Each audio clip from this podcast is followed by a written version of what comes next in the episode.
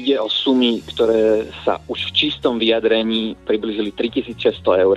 Sám minister obrany v rozhovore nazval odmenami vyššími, ako je plat poslanca a k tomu mal k platu rôzne príplatky. To sa prelialo do toho, že v februári mal Jan Balciar čistý príjem 12 tisíc eur a v marci až 30 tisíc eur spolu s preplatenou dovolenkou. Koľko ľudí na Slovensku zarába 30 tisíc eur? Bývalý šéf vojenských tajných ich dostával. Schválenie mal priamo od ex-ministra obrany Petra Gajdoša a podľa najnovších zistení aktualít k skokovému nárastu došlo pred rokom práve v čase, keď Jan Balciar musel pred poslancami vysvetľovať svoj majetok. Aj na ten upozornili aktuality a ich investigatívec Martin Turček. Do Balčerovho majetku spada 15 apartmánov na Táloch, luxusný apartmán v Chorvátsku, byty a domy v jeho rodnej Rímavskej sobote, nedávno predaný byt v Bratislavskom Ružinove a taktiež luxusný penthouse Ružinové vlastní jeho syn. Toto všetko spadá do o, majetku, ktorý Jan Balciar nazýval majetok našej rodiny. A na ten si má ponovom posvietiť dokonca sám nový šéf rezortu vnútra. Dnes sa pozrieme na problém, ktorému musí čeliť časť obyvateľov Slovenska a zvlášť vypukli v hlavnom meste, kde mnohí dochádzajú za prácou do nedalekej Viedne. Vzhľadom k tomu, že prekračuje 30-kilometrový limit pre tzv. pendlerov, im reálne hrozí štátna karanténa. Na vlastnej koži si ju skúsila zdravotná sestra Drahomíra Síkorová. Po dvoch týždňoch služieb vo viedenskej nemocnici prišla na naše hranice vyzbrojená výsledkami 7 koronatestov s negatívnym výsledkom. Napriek Napriek tomu sa ocitla v policajnej dodávke smerujúcej do štátnej karantény vo Vysokých Tatrách kde sme vlastne šiesti sedeli vzadu natlačení a cesta trvala vlastne 4 hodiny, kde sme nevedeli o sebe, či niekto je pozitívny, či niekto je negatívny. Ja som mala ako so sebou z Viedne urobené viacero testov negatívnych, takže bolo to pre mňa veľmi nepríjemné, lebo v tom momente som si už prestala veriť, že naozaj negatívna som.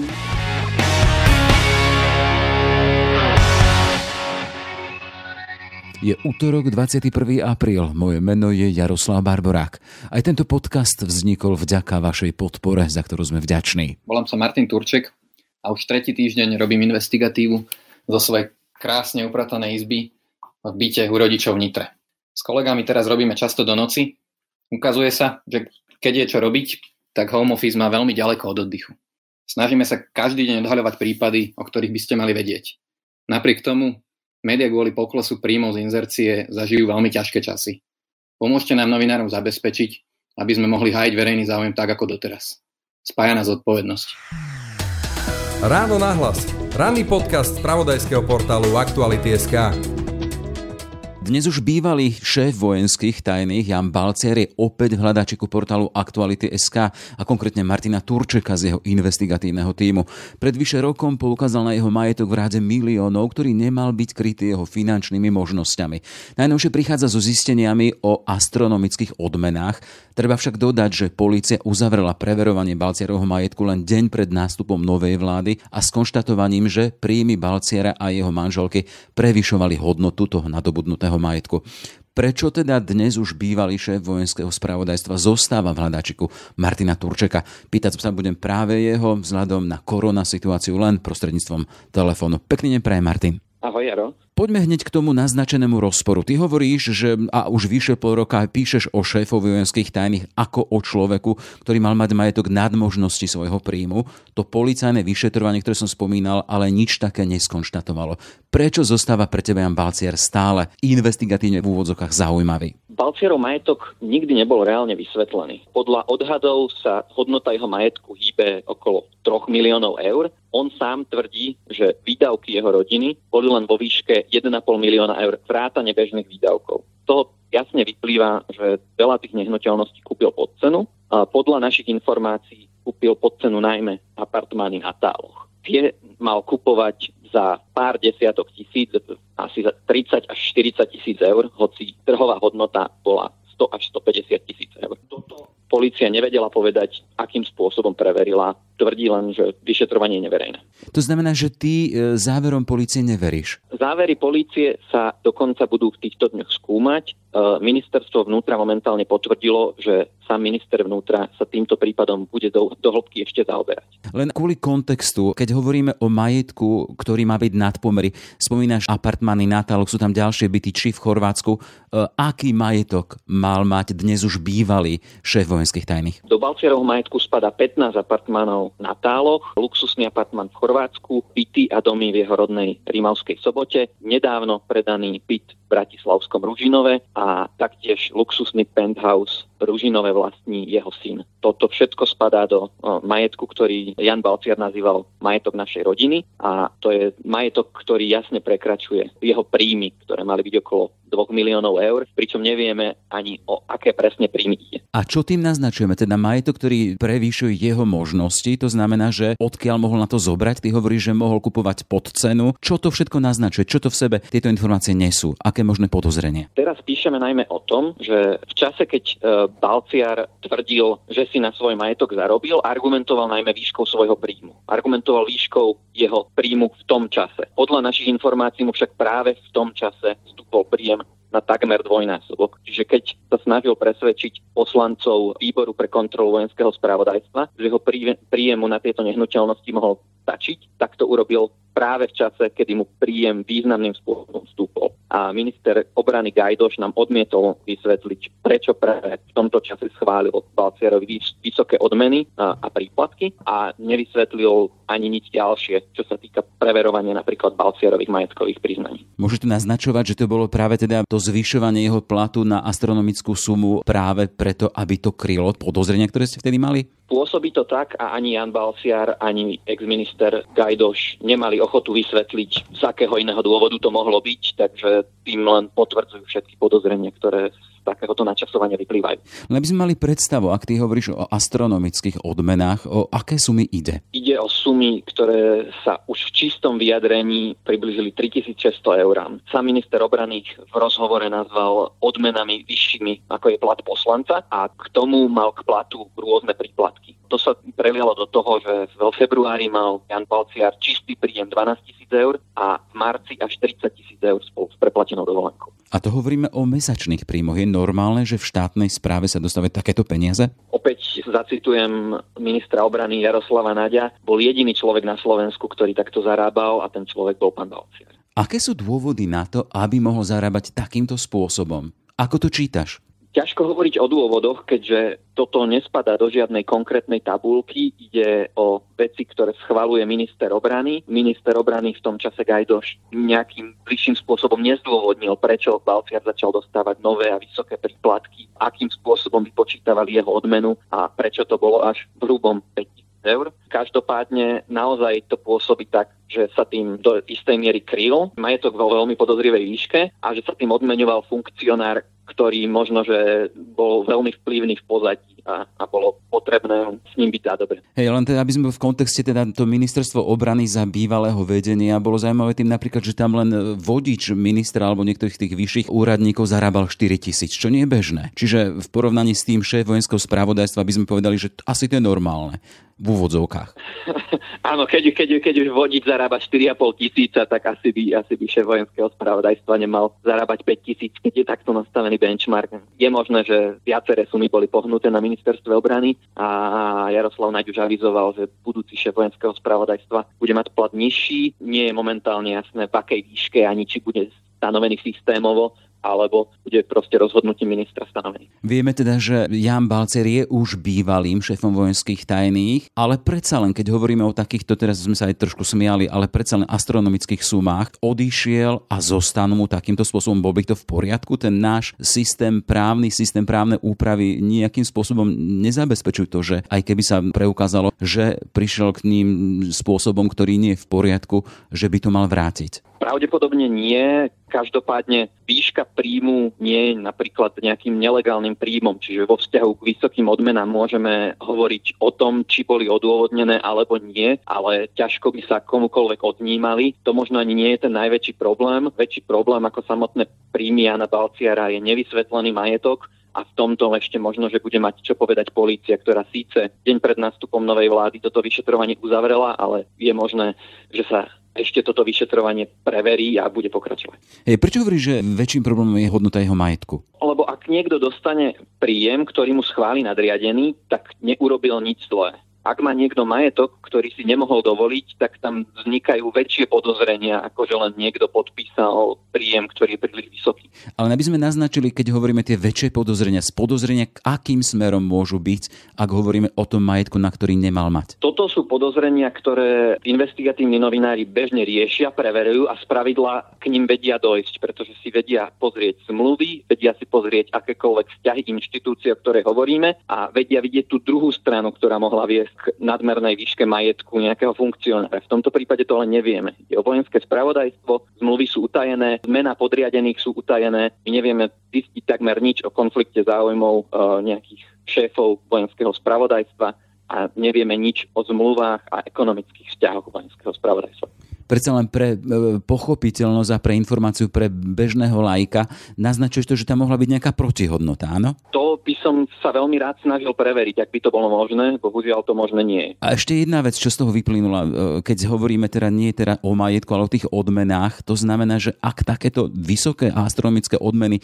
niekto schváľoval a bolo to až na úrovni ministra, je to tiež na pýtanie sa alebo doťahovanie e, zodpovednosti, či na to sú dôvody na takéto vysoké odmeny? Určite je, preto som sa na to e, bývalého ministra opýtal. Bývalý minister sa vyjadril, že platové náležitosti Jana Balciara boli schválené v súlade so zákonom a v súlade s všetkými potrebnými a platnými predpismi. Aká koncovka môže byť tohto prípadu, keď sa vrátime opäť k Janovi Balciarovi, bývalému šéfovi vojenských tajných? Peniaze prijal, majetok má, ale aká môže byť koncovka, čo ty čakáš na konci dňa? Vláda už avizovala, že plánuje upravovať zákon o preukazovaní pôvodu majetku. Je kľudne možné, že aj keby bolo akékoľvek vyšetrovanie doteraz uzavreté, tak podľa nového zákona môže dojsť teoreticky k novému šetreniu, k iným záverom, ktoré samozrejme neviem predvídať, ale to šetrenie už teoreticky podľa toho, ako bude zákon vyzerať, bude môcť byť možno aj prísnejšie. Vo vzťahu k platu si nemyslím, že dojde k akejkoľvek zmene, ale ani si nemyslím, že by bolo správne, keby sa niekomu zrazu šiel brať plat.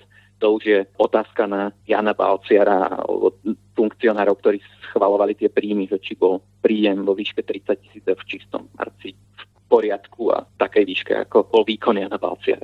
Hej, to je otázka platu a koncovka v otázka majetku? No, ak by podľa zákona o preukazovaní pôvodu majetku Jan Balciar nevedel preukázať tento majetok, tak by mu minimálne jeho časť bola chápaná. To už ale začínam špekulovať. Toľko teda prípad bývalého šéfa vojenských tajných Jana Balciara a člen investigatívneho týmu portálu Aktuality Martin Turček. Ešte pekný deň prajem. Ďakujem pekne, Jaro, pekný deň. Ráno nahlas. Ranný podcast z pravodajského portálu Aktuality.sk. Koronavírus už druhý mesiac intenzívne vstupuje do našich životov. Mení roky, zabehnuté schémy, zatvoril školy, inštitúcie, ale aj hranice. Celosvetovo je potvrdených vyše 2 miliónov prípadov nakazenia, z toho 160 tisíc úmrtí. Údaje, z ktorých ide rešpekt. Na druhej strane nákaza, ktorá ide tak povediac pod kožu, či hreže do živého. Ľudia sú izolovaní, mnohí končia v štátnej karanténe a neraz ide o prípady, ktoré vzbudzujú otázniky. Pozrieme sa na skúsenosť zdravotnej sestry Drahomíry Márii Síkorovej, ktorá je jednou z mnohých Sloveniek pracujúcich vo viedenských nemocniciach, ktorej korona prekrížila plány. Pekný deň prajem. Dobrý deň. Volám aktuálne do štátneho zariadenia pre karanténu vo Vysokých Tatrách, ak sa nemlím. Je to tak, hej? Áno, je to tak. Aká bola vaša cesta až tam, ak som v úvode spomínal, že ste zdravotná sestra, ktorá pracuje v jednej z viedenských nemocníc? Moja cesta z hraníc, zo starého hraničného priechodu Jarovce bola vlastne policajnou dodávkou, kde sme vlastne šiesti sedeli vzadu natlačení a cesta trvala vlastne 4 hodiny, kde sme nevedeli o sebe, či niekto je pozitívny, či niekto je negatívny. Ja som mala ako so sebou z Viedne urobené viacero testov negatívnych, takže bolo to pre mňa veľmi nepríjemné, lebo v tom momente som si už prestala veriť, že naozaj negatívna som. Čiže ak to správne chápem, vy ako zdravotná sestra ste prešli a absolvovali testy na koronavírus z, ešte tam z Viedne, ktoré vám ale neakceptovali na hranici. Nie, neakceptovali. Povedali, že pre nich to vôbec nie je informácia, ktorá by bola smerodajná a že toto mi nepomôže, aby som ja cez hranice prešla a išla do domácej karantény. Ak hovoríme o tých testoch ešte z Viedne, koľko ich máte za sebou? Mám ich sedem. To je za aké obdobie? Počas dvoch týždňov. Testovali ma pred e, každou službou, lebo ako Slovenka, ktorá prišla zo zahraničia a nebola som schopná vtedy v tom danom období, čo sa už zase zmenilo, priniesť negatívny test e, zo Slovenska, lebo ešte to naše súkromné firmy laboratórne nefungovali, tak si ma otestovali oni a testovali ma pred každou službou. A napriek tomu, že vy ste mali teda za sebou sedem testov, ktoré boli negatívne, na slovenskej hranici to nejakým spôsobom nezavážilo pre policajtov? Nie, vôbec. Akým spôsobom komunikovala s vami policia? Policia so mnou komunikovala tak, že tieto testy pre nich nie nie sú smerodajné. Budú možno smerodajné pre tých, ktorí robia tých 30 kilometrov od hraníc, ale to ešte takisto nevedeli naisto, ako to celé bude. A komunikácia bola v tom, že buď sa otočím späť do Rakúska, alebo pôjdem do štátnej karantény. Hovorila som im, že mám 4 týždne voľná, mi to takto zamestnávateľ umožnil, že ja sa naozaj do domácej karantény prihlasím, všetko, nie to neprichádzalo do úvahy štátna karanténa bola jedinou možnosťou. Čiže e, v podstate toto vám neuznali a vsadili vás do potom policajnej dodávky, kde ste boli, ako spomínate, s ďalšími šiestimi ľuďmi, kde už ale nebola istota teda, že či oni boli negatívni alebo pozitívni. Áno. Toto ste ako prežívali ako zdravotná sestra s tým, že viete si vyhodnotiť, čo to môže znamenať? Bolo mi, bolo, bolo pre mňa prekvapujúce, že všade sa hovorí o tom, aby bol medzi nami meter a pol až dva metre odstup, keď sme s nejakými inými ľuďmi, čo tuto v tomto prípade by museli asi v tej dodávke byť potom len dvaja prevážajúci, čo by teda ako nebolo možné. Pôsobilo to na mňa veľmi negatívne, veľmi zle som sa cítila. Minimálne som tam v podstate komunikovala, rozprávala, mala som so sobou ešte masku s filtrom pre istotu, lebo som sa jednoducho bála. Ostatní mali obyčajné vlastne tieto rúška. Takže je to veľmi nepríjemný pocit, že vychádzate potom z dodávky a neviete, či vychádzate už pozitívne alebo negatívne. Ešte keď sa vrátime e, na tú vašu cestu z Viedne na hranicu, vy ste nemali informácie v tom zmysle teda, že vám hrozí čosi takéto? Lebo to bolo jednoznačné. Ak sa niekto vracia zo zahraničia, je to viac ako 30 km od hraníc, tak mu hrozí štátna karanténa. Nemali ste k dispozícii tieto informácie? Informácie? Tieto informácie boli, ale jednoducho vždy, ako každý deň to prebiehalo na tých hraniciach nejako ináč. To znamená, že s tým som si bola istá, alebo som povedala presvedčená, že zvýťazí zdravý rozum. Či keď sa ukážem s týmito testami, posledný bol vlastne robený štvrtý deň, už keď som vlastne prichádzala hranice, čiže ešte splňal vlastne aj podmienky, čo sa vždycky ako hovorilo, že 4 dní starý, tak e, som možno, že mala takú vieru v to, že áno, bude to uznané a pôjdem jedno jednoducho do domácej karantény. To sa nestalo, skončili ste v tej štátnej karanténe. Povedzte nám, ako máte skúsenosť tam z tých vysokých Tatier. Vieme, že tam majú byť tri zariadenia pre štátnu karanténu. Vy ste skončili v jednom z týchto zariadení. Ako to tam funguje? Aký tam je denný režim? Čo všetko ste museli absolvovať? Vystúpili sme z auta, museli sme vypísať tlačivo, zároveň sme tam mohli napísať naše nejaké poznámky, ktoré musím naozaj povedať, že veľmi rešpektovali a brali na vedomie. Typu? Napríklad ja som písala, že vám osmá mám týchto negatív, negatívne testy a že prosím, aby som mohla byť sama na izbe, aby som jednoducho nemusela s niekým iným zdieľať izbu. Pani riaditeľka bola veľmi ochotná v tomto akože vyhovieť, plus celkovo ten prístup ako tých zamestnancov, ktorí tam sú, musím naozaj hodnotiť pozitívne. Dali nám tieto izby, kde nám vysvetlili, ako fungujú raňajky, vysvetlili nám tu vlastne aj papierovou formou, plus klapku, keby sme niečo potrebovali, tak sa máme hneď ozvať. Len aby sme mali predstavu, hovoríte, muselo sa vysvetľovať, ako fungujú raňajky, asi aj obed a večera. Ako to funguje? Je tu rozpis, e, kedy sa podávajú raňajky, obedy, večera, čas, kedy je, že nám to všetko postavia vlastne pred dvere, zabalené buď v tých plastových vrecuškách alebo v tých termoobaloch a zaklopú, čo znamená, že máme jedlo vlastne pred dverami. Máme si ho hneď potom aj vyzdvihnúť, lebo vlastne takto oni dokážu skontrolovať, či sme v poriadku. Je to také opatrenie, aby si nás mohli skontrolovať. Keď dlhšie si niekto to jedlo nevezme, tak volajú automaticky na izbu. Jasné. E, na tej štátnej karanténe sa automaticky predpokladá, že ľudia by mali prejsť aj testovaním. To vy ste absolvovali? Aké sú tam časové rámce? Ešte, ja, ja v podstate som to ešte neabsolvovala. Má to byť do 5, maximálne 7 dní. Čiže ten 7 deň som pochopila tak, že by už človek mohol byť ako prepustený. Ale presne ten deň, či to bude 3, 4 alebo 5, to vlastne nevedia ani oni sami ešte. A to je čas, kedy ľudia jednoducho na izbách, či po samom, alebo v skupine vyčkávajú, nie je možné chodiť na prechádzky napríklad. Lebo dočítal som sa, že tie zariadenia majú byť aj kontrolované stražené policiou? Áno, sú kontrolované a prechádzky sú úplne zakázané. To znamená, človek naozaj musí byť len v priestore tej izby. Keď tak vyhodnocíte tú vašu doterajšiu skúsenosť, čo vám dala do života skúsenosť tej nepríjemnej koronakrízy? Sa možno teraz tak vrátim na začiatok, keď som už plánovala prechod cez hranice. Ja som predtým písala na verejné zdravotníctvo, kde mi odpísali, že testy nebudú akceptované, ale mám sa obratiť na ministerstvo vnútra. Písala som na ministerstvo vnútra, odtiaľ som vlastne nedostala odpoveď. Písala som na úrad vlády, aj na stránku Chcem vedieť, úrad vlády, kde mi odpísali, že pošlú to teda akože ďalej. Ešte som sa pýtala, že či mám poslať kopie týchto testov, ale odpoveď mi vlastne neprišla. Čiže nedokázala som túto informáciu alebo nejaké tieto potvrdenia získať ani od týchto teda hlavných orgánov, jedine to verejné zdravotníctvo, ktoré mi dalo tú informáciu, že nie sú akceptované tie testy, ale zároveň ma odporúča na ministerstvo vnútra. A zasa opäť, keď už som túto teraz v tom zariadení, môžem sa seba zhodnotiť to, že ako keby tu na ten zdravý rozum fungoval, že sú tu ľudia, ktorí sú chápaví, sú príjemní a samotná pani riaditeľka, ktorej akože musím ju pochváliť, že je veľmi ľudská, ochotná komunikovať s nami o týchto našich problémoch, ktoré máme. Čo je veľmi dôležité. Si myslím, že práve v tej situácii, tej stresovej, čo si myslím, že u mňa to teda dosť stresovo pôsobí aj tým, že mám vlastne ako zdravotné iné problémy, len človek ich nemá na papieri práve podložené, tak je to obrovské obrovskou pomocou, keď má možnosť s niekým o tomto sa porozprávať. Hej, čiže keď sa pozrieme do budúcnosti, teda výhľadovo vás čaká pobyt v štátnej karanténe a potom následné prepustenie do tej súkromnej karantény. Časovo koľko ešte budete izolovaná? Dokopy to má byť vlastne 14 dní. Čiže podľa toho, keď je človek prepustený, tak do 14 dní musí byť potom v domácej karanténe. Čím ju vyplníte? Máme tu televízor a je to v podstate asi v tom, že človek je v takom očakávaní. Je stále v kontakte s niekým telefonickom, so svojimi blízkymi, po ktorých túži, s ktorým by rád bol. Sú tu ľudia možno, ktorí to prespia, takže je to také rôzne. Je to také čakanie, tak by som nazvala vlastne tento čas tu na ako v karanténe. Tak vám prajeme veľa trpezlivosti, aby vám to dobre dopadlo. Toľko teda Drahomíra Síkorová zo štátnej karantény vo Vysokých Tatrách. Pekný deň. Dovidenia.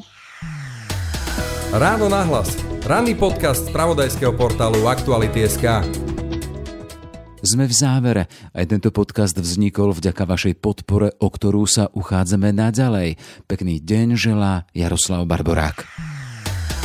Všetky podcasty z pravodajského portálu Aktuality.sk nájdete na Spotify a v ďalších podcastových aplikáciách.